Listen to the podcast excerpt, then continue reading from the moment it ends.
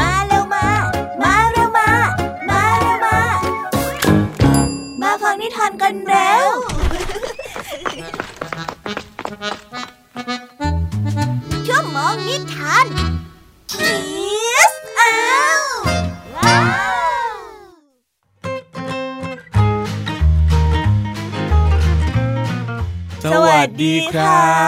ตอนนี้น้องๆกำลังอยู่กับพี่แม็ก และพี่ยามีในรายการ Kiss Out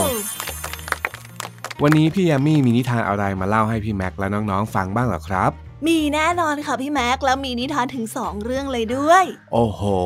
พี่แยมเหมาคนเดียวสองเรื่องอีกแล้ว ใช่แล้วล่ะค่ะ พอดีว่าเรื่องราวสนุกสนุกเนี่ยมันมีมากมายงั้นไปเริ่มกันที่นิทานเรื่องแรกเลยดีไหมคะ ดีครับดีครับ ว่าแต่นิทานเรื่องแรกในวันนี้เนี่ยเป็นเรื่องราวเกี่ยวกับอะไรหรอครับ นิทานเรื่องแรกของพี่แอมมี่เนี่ยนะคะ เป็นเรื่องราวเกี่ยวกับแมงมุมตัวหนึ่งค่ะ ที่ไปค้นพบก้อนหินต้องคำสาปและแทนที่มันจะนำความอันตรายนั้นไปเตือนกับสัตว์ตัวอื่นๆมันกลับใช้ประโยชน์จากก้อนหินก้อนนี้ด้วยการหลอกให้สัตว์ตัวอื่นๆ นั้นมารับคำสาปเหมือนกับที่มันเคยเจอค่ะ โอ้โห เจ้าแมงมุมทำไมถึงได้ทำแบบนี้ล่ะเนี่ย แล้วอย่างนี้ใครจะมาหยุดการกระทำแย่ๆของเจ้าแมงมุมล่ะครับ อื ก็ต้องมีอยู่แล้วล่ะค่ะ ส่วนจะเป็นใครนั้น ก็ ก็อะไรล่ะครับพี่แยม ก็ต้องไปฟังนิทานละสิคะงั้นไปฟังนิทานเรื่องนี้กันเลยค่ะ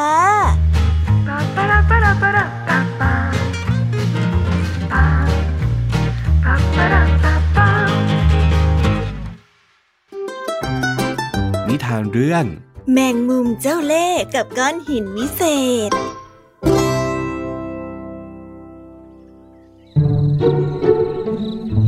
อนันต์เป็นแมงมุมตัวใหญ่มันนั้นมีนิสัยฉลาดแกมโกง เช้าวันหนึ่ง ในขณะที่หาอาหารในป่า มันพบกับก้อนหินก้อนใหญ่ จึงมีตะไคร่จับจนเขียวไปทั้งก้อน เหมือนกับใครเอาเสื้อโค้ทสีเขียวมาห่อหุ้มเอาไว้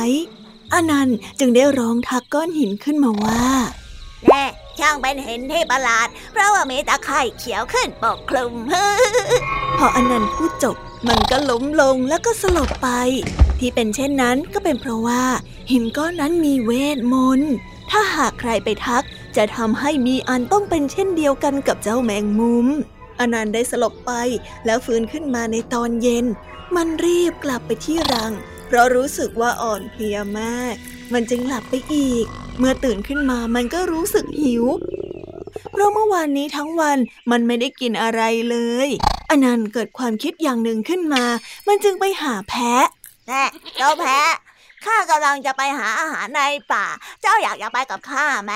สองหัวสี่ตา ดีกว่าหนึ่งหัวสองตา แล้วเราก็จะแบ่งอาหารกันเอาแม่เอาแม่ไปไหมเจ้าแมงมุมได้ชวนแพะ แพะนั้นเห็นดีเห็นงามด้วย และออกเดินไปกับอนันต์เมื่อไปถึงป่า อนันต์ได้เสนอตัวเป็นคนนำทางเอง มันได้พาแพะไปยังหินวิเศษที่ตั้งอยู่ พอแพะเห็นหินก้อนนั้น ก็พูดอย่างที่แมงมุมเคยพูดเหมือนเมื่อวาน นี่ช่างเป็นหินที่ประหลาด เพราะว่ามีแต่ตาไคร่เขียวขึ้นบกรุมอ๋อ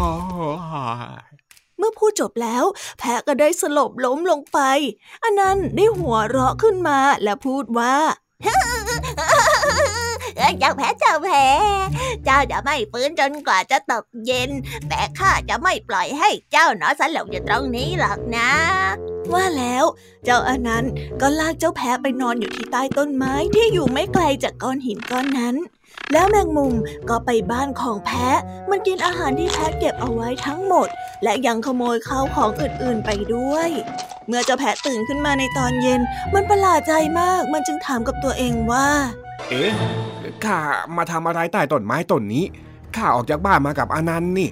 แล้วทำไมตอนนี้ถึงมีข้าอยู่แค่คนเดียวล่ะ อนันต์หายไปไหน ข้าจะต้องรีบกลับบ้านแล้ว ข้าอาจจะไม่สบายก็ได้ เกิดอะไรขึ้นกับข้ากันล่ะเนี่ย เมื่อแพะกลับไปถึงบ้าน มันพบว่าอาหารที่เก็บเอาไว้ถูกขโมยไปจนหมดเกลี้ยง รวมถึงข้าวของอื่นๆ ภายในบ้านด้วย มันจึงนั่งร้องไห้เสียใจกับชะตากรรมของตนโธ่ข้าเนี่ยเป็นสัตว์ที่เคราะห์ร้าย เคราะห์ร้ายจริง ๆ ที่ไม่ได้เฉลียวใจเลย ว่าคนที่ทำร้ายข้าก็คือเจ้าแมงมุมอนันต์นี่เองอะเสียใจจริง ๆ วันรุ่งขึ้น อนันต์ก็ได้เล่นละครหลอกสัตว์ตัวอื่นๆภูมิใจที่มีวิธีจะหาอาหารให้ตัวเองโดยไม่ต้องลงแรงมากนัก อีกวันหนึ่งนั้นมันก็ไปหลอกวัว อนันต์ไม่สามารถที่จะลากวัวไปให้พ้นกับบริเวณของก้อนหินก้อนนั้นได้ เพราะถ้าวัวนอนอยู่ตรงนั้น วัวก็จะเข้าใจกลโกงของมัน ดังนั้นมันจึงเรียกให้หลานๆมาช่วยลากเจ้าวัวออกจากบริเวณก้อนหินที่ตั้งอยู่ แล้วมันก็ไปบ้านของวัว ขโมยของและแบ่งกันกินอนันต์ไม่ค่อยพอใจเท่าไหร่ที่จะต้องทำเช่นนี้ เพราะว่ามันไม่อยากจะแบ่งอาหารให้ใคร แล้วมันก็ไม่อยากให้ใคร รู้เลขกลของมัน แต่อนันต์หารู้ไม่ว่ากวางซึ่งอาศัยอยู่หน้าบริเวณป่านั้น รู้เห็นการกระทำทั้งหมดของมันแล้วในวันรุ่งขึ้น เจ้ากวางจึงได้ทำทีเป็นยืนอยู่ตรงทางที่อนันต์จะเดินผ่าน เฮ้ยพวกเฮ้ยวันดี เจ้ากวางได้ร้องทัก สวัสดีข้ากำลังจะไปหาอาหารในป่านะจะได้ไปด้วยกันกับข้าไหมฮะเน่ถ้าเราพบอะไร เราก็จะแบ่งกันไงสองหัวสี่ตา ดีกว่าหนึ่งหัวสองตา จริงแม่อนันต์ได้ชวนเอ้าจริงของเจ้านะ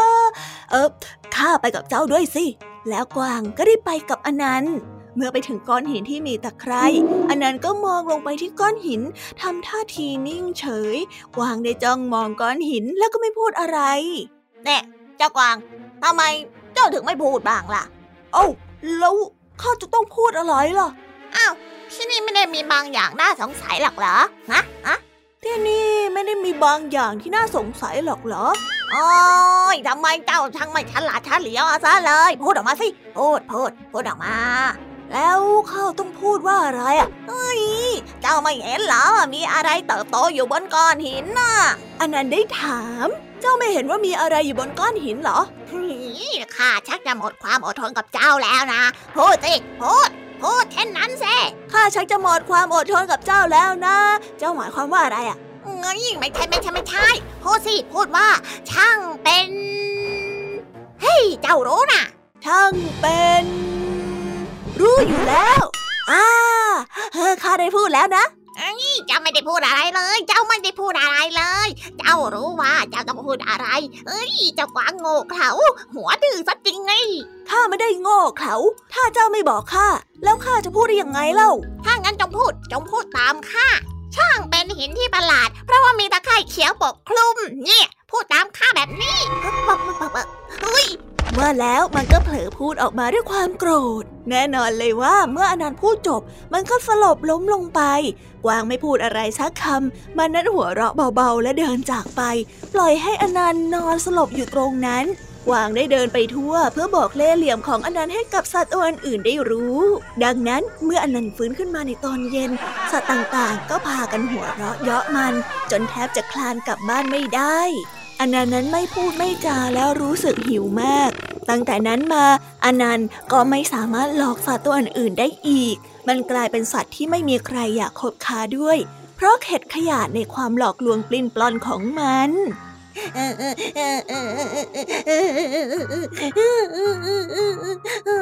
หิว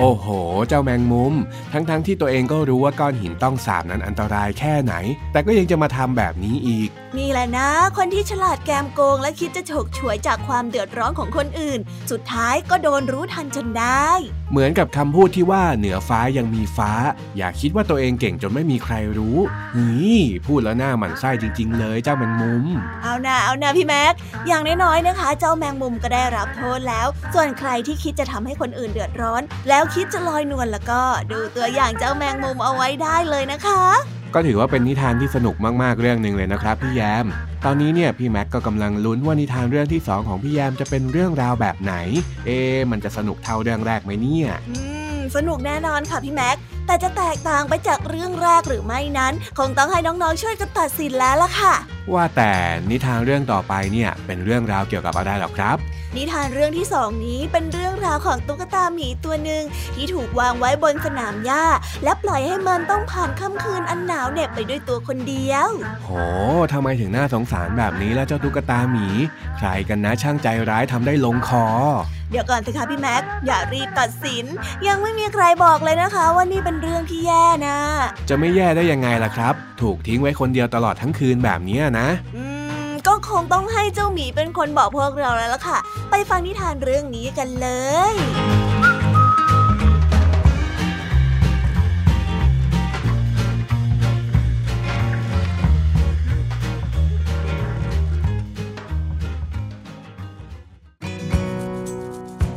นิทานเรื่อง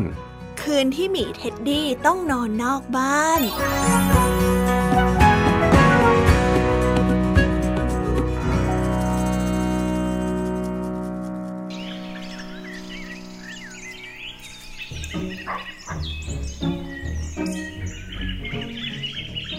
โรบินสันคือตุ๊กตาหมีตัวใหญ่ที่นุ่มสบายและเป็นมิตร ขนของมันมีสีน้ำตาลอ่อน ดวงตาสีน้ำตาล เจ้าของตุ๊กตาหมีคือ โบรา หมีตัวนี้เป็นหมีที่โบราชอบมาก เท็ดดี้ก็ชอบโบราเช่นกัน ทั้งสองมักจะไปไหนมาไหนด้วยกันเสมอ บ่ายวันเสาร์วันหนึ่งเท็ดดี้และโบรามองออกไปนอกหน้าต่าง เห็นแสงอาทิตย์ส่องผ่านต้นแอลมอนด์ ซึ่งกำลังออกดอกเป็นสีชมพูบานสะพรั่ง โบราได้พูดออกมาว่าฮะดีจังเลย เราจะได้ไปเล่นด้วยกันในสวนที่สวยงาม แล้วเราก็จะได้ทำบ้านใต้ต้นอัลมอนด์และขนของเจ้าก็จะมีสีน้ำตาลเข้มขึ้นด้วยละ ว่าแล้วโบราก็ได้เอาถาดเล็กๆ กับชุดน้ำชาของเล่น ผ้าปูสำหรับรองนั่ง และโทรศัพท์ของเล่นออกไปข้างนอกด้วย แล้วเธอก็วางของทุกๆอย่างลงบนสนามหญ้าใต้กับต้นไม้ เธอนั้นไม่ลืมเอาสมุดระบายสี สีช็อก และบทเพลงกล่อมเด็ก เพื่อเอาไปกล่อมเท็ดดี้ด้วย โบรา ระบายสีรูปช้างจนเสร็จ และรูปเรือได้ครึ่งหนึ่งเท็ดดี้ได้จ้องรูปตุ๊กตาไข่ที่อยู่ในหนังสือกล่อมเด็ก มันพยายามนึกชื่อเรียก มันอ่านหนังสือไม่ออก แต่ชอบทำเหมือนอ่านได้เฮิมเฮิมเฮิมเอ่อเฮิมฮิมตีเออโบ ลากำลังวาดรูปช้าง โบราพูดกับหมีว่า เท็ดดี้เท็ดดี้อยากคิดออกมาดัง ๆ สิ ฉันไม่มีสมาธิระบายสีแล้วนะ โบราพูดและเห็นมันก้มหน้าดูหนังสือ เธอจึงบอกมันว่าอืมดูเจ้าคงเหนื่อยนะ นอนพักสักหน่อยแล้วกัน แล้วเธอก็ได้จับเจ้าหมีนอนหงายมองดูท้องฟ้า ทันใดนั้นก็มีเสียงดังว่าเรดเท็ดที่หน้าประตู แล้วมีเสียงกระดิ่งดังขึ้น โบราได้กระโดดลุกไป แล้ววิ่งไปที่ประตู เพื่อที่จะดูว่าใครนั้นมาเยี่ยม ขณะนั้นเท็ดดี้ก็ได้นอนหงายและเริ่มนับดอกแอลมอนด์ที่กำลังผลิบาน เขานับเกินจำนวนสี่ไม่ได้ เพราะว่าเขานั้นมีมือสองมือและขาสองขา ดังนั้นเขาจึงได้นับจำนวนสี่วนไปมาหลายครั้ง แล้วก็เริ่มนับย้อนหลังใหม่ เขานับหลงอยู่หลายรอบ บางทีเขาก็แทรกคำลงไปในระหว่างการนับ ดังนั้นการนับของเขาจึงเป็นเช่นนี้ หนึ่งสองสามสี่มีใครบางคนมาเคาะประตูเออเออหนึ่งสองสามสี่จงเปิดประตู สวัสดีครับหนึ่งสองสามหนึ่งสี่สองสามหนึ่ง เออนอนอาบแดดดีไหม หรือไม่ดี หนึ่งสามสองสี่เท็ดดี้ได้รู้สึกมีความสุขที่ได้นับเลขและร้องเพลงให้ตัวเองฟังเป็นเวลานาน แล้วมันก็เริ่มรู้สึกว่า พระอาทิตย์เด็กคล้อยลงไป เงาของสิ่งต่างๆ ทอดยาวขึ้นมา ดูเหมือนว่ากำลังจะเป็นเวลานอนแล้ว มันบอกกับตัวเองว่า โบราจะพามันเข้าบ้านในไม่ช้า ฝฝูงนกกำลังบินกลับรัง มีนกตัวหนึ่งบินมาใกล้มันมาก ผิวปากและร้องเพลงบอกราตรีสวัสดิ์กับมัน ราตรีสวัสดิ์เจ้าเท็ดดี้ฮ่าฮ่าฮ่าราตรีสวัสดิ์เจ้านกน้อย เท็ดดี้ได้โบกมือให้นกน้อย ต่อมาก็มีหอยทาก คลานขึ้นมาบนตัวมันพลางพูดว่า คืนนี้เจ้านอนที่นี่หรอ คงจะเป็นการดีสำหรับเจ้านะเฮราตีสวัสดิ์เจ้าเพชรดีราตีสวัสดิ์เจ้าหอยแล้วมันก็ได้มองดูหอยทากที่ค่อยๆคคลานผ่านกอหญ้าอย่างช้าๆไป เท็ดดี้นอนคิดว่าโบราจะพามันกลับเข้าบ้านไปในอีกไม่ช้า ฟ้านั้นได้เริ่มมืดแล้ว แต่โบราก็ยังไม่มา เพราะว่าเธอหลับไปแล้วนั่นเองกังวังเรื่องมีอยู่ว่า พอโบราวิ่งไปดูว่าใครมาเคาะประตู เธอก็พบว่าใครคนนั้นก็คือลุงไมเคิล ลุงขับรถคันใหม่มา แล้วบอกว่าจะพาเธอไปนั่งรถเที่ยวเล่น เธอต้องรีบไปทันที ก่อนจะถึงเวลาน้ำชา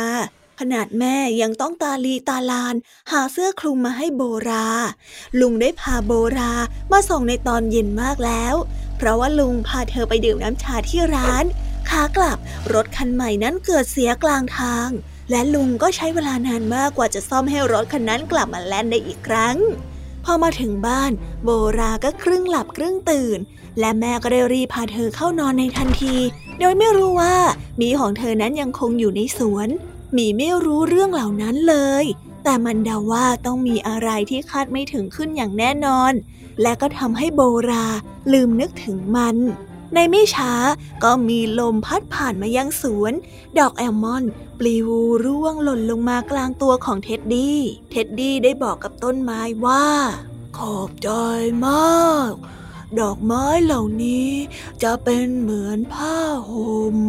แล้วต้นแอลมอนด์ก็ไหวกิ่งเพื่อให้ดอกไม้นั้นร่วงลงมาอีก แล้วดอกไม้ก็หล่นมามากขึ้นและมากขึ้น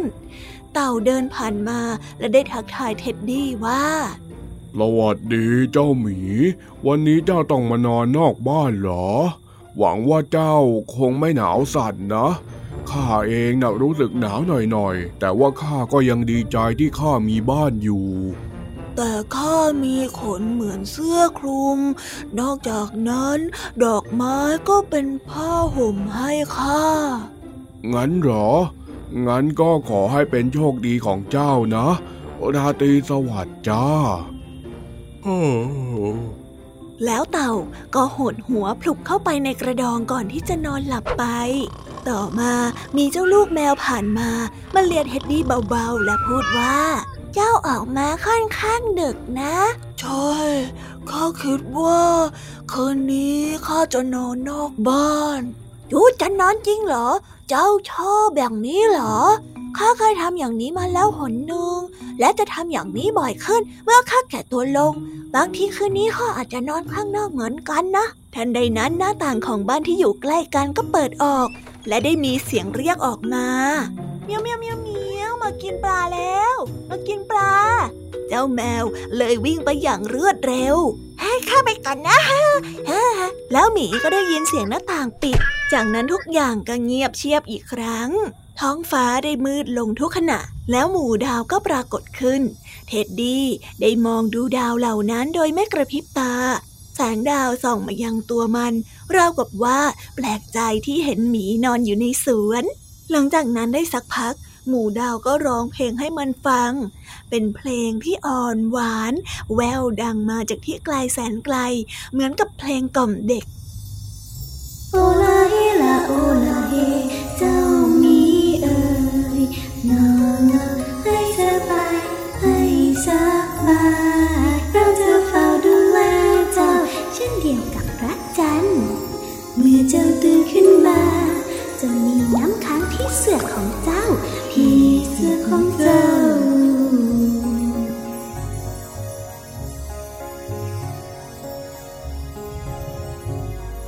และโมราจะพาเจ้าไป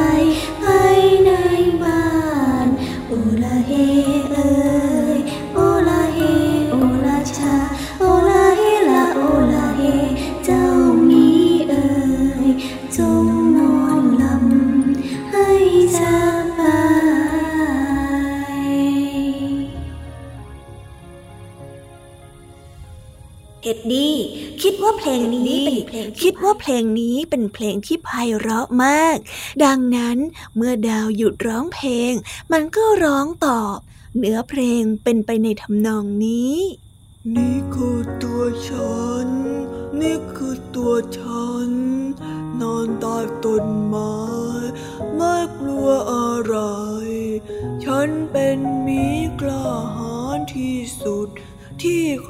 รๆเคยพบเห็นมา เคยพบเห็นมาแล้วฉันอยู่อย่างเดียวดายอยู่อย่างเดียวดายจึงทำให้ฉันกล้าแก่งขึ้น กล้าแก่งขึ้น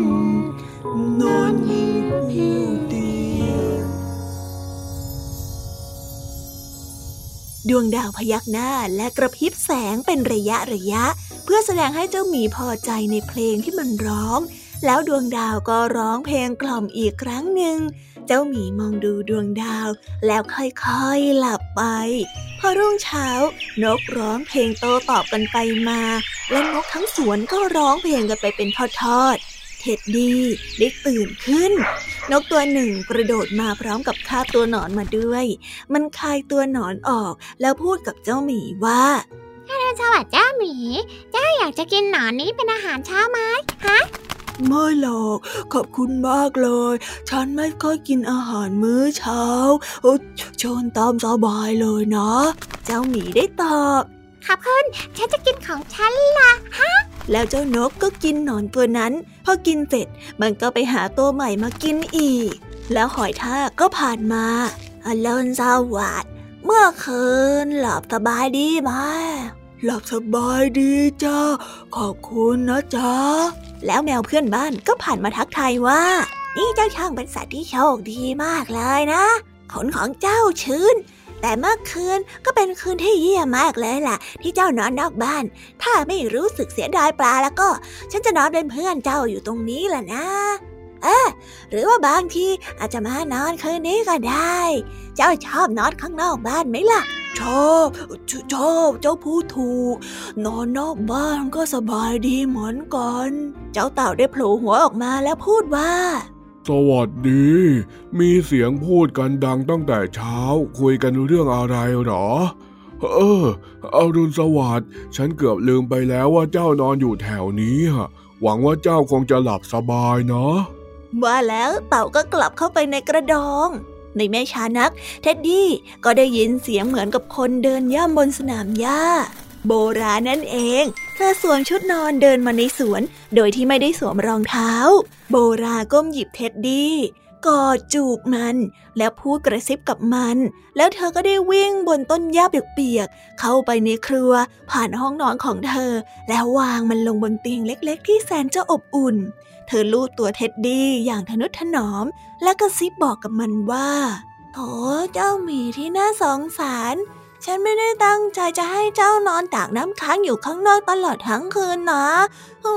มน่าสงสารจริงๆเลยเท็ดดี้ได้บอกว่า ฉันไม่ลำบากอะไร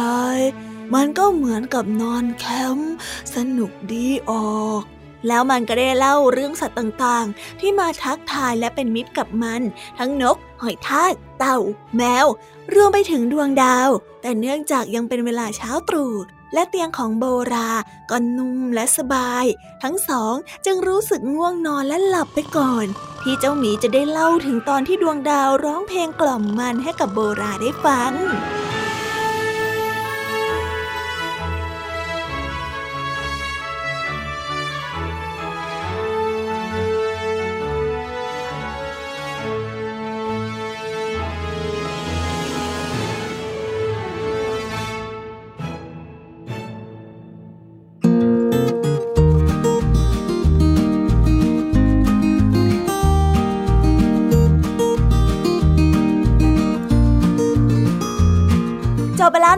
สำหรับนิทานเรื่องที่สองเป็นยังไงบ้างคะพี่แม็ก พี่แยมบอกแล้วว่าอย่าเพิ่งด่วนตัดสิน จริง ๆ ด้วย ตอนแรกก็นึกว่าหมีเท็ดดี้จะต้องเศร้า เพราะว่าถูกลืมไว้นอกบ้านซะอีก ที่ไหนได้ เจอเพื่อนใหม่เต็มไปหมดเลย นี่แหละค่ะ กับเรื่องบางเรื่องถ้าเราเอาแต่มองแง่ร้าย เราก็จะหดหู่ใจ แต่ถ้ามองในแง่ดีซะบ้างก็อาจจะทำให้อะไรดีขึ้นก็ได้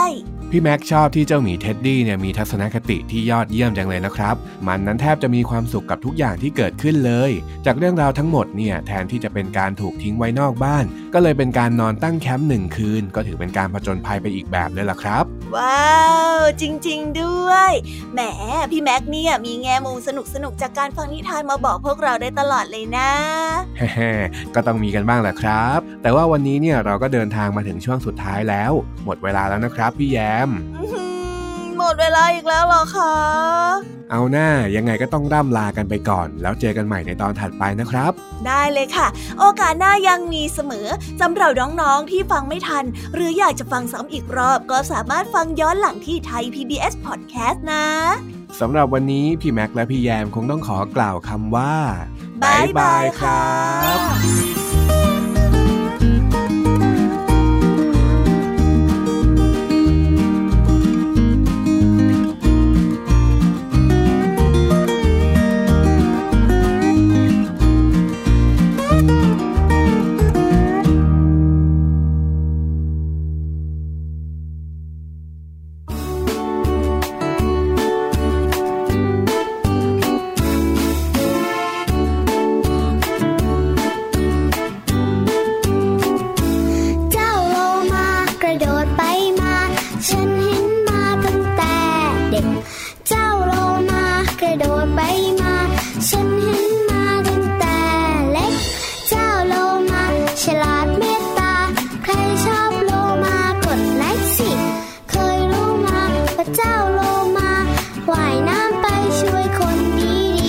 ำลังจมน้ำ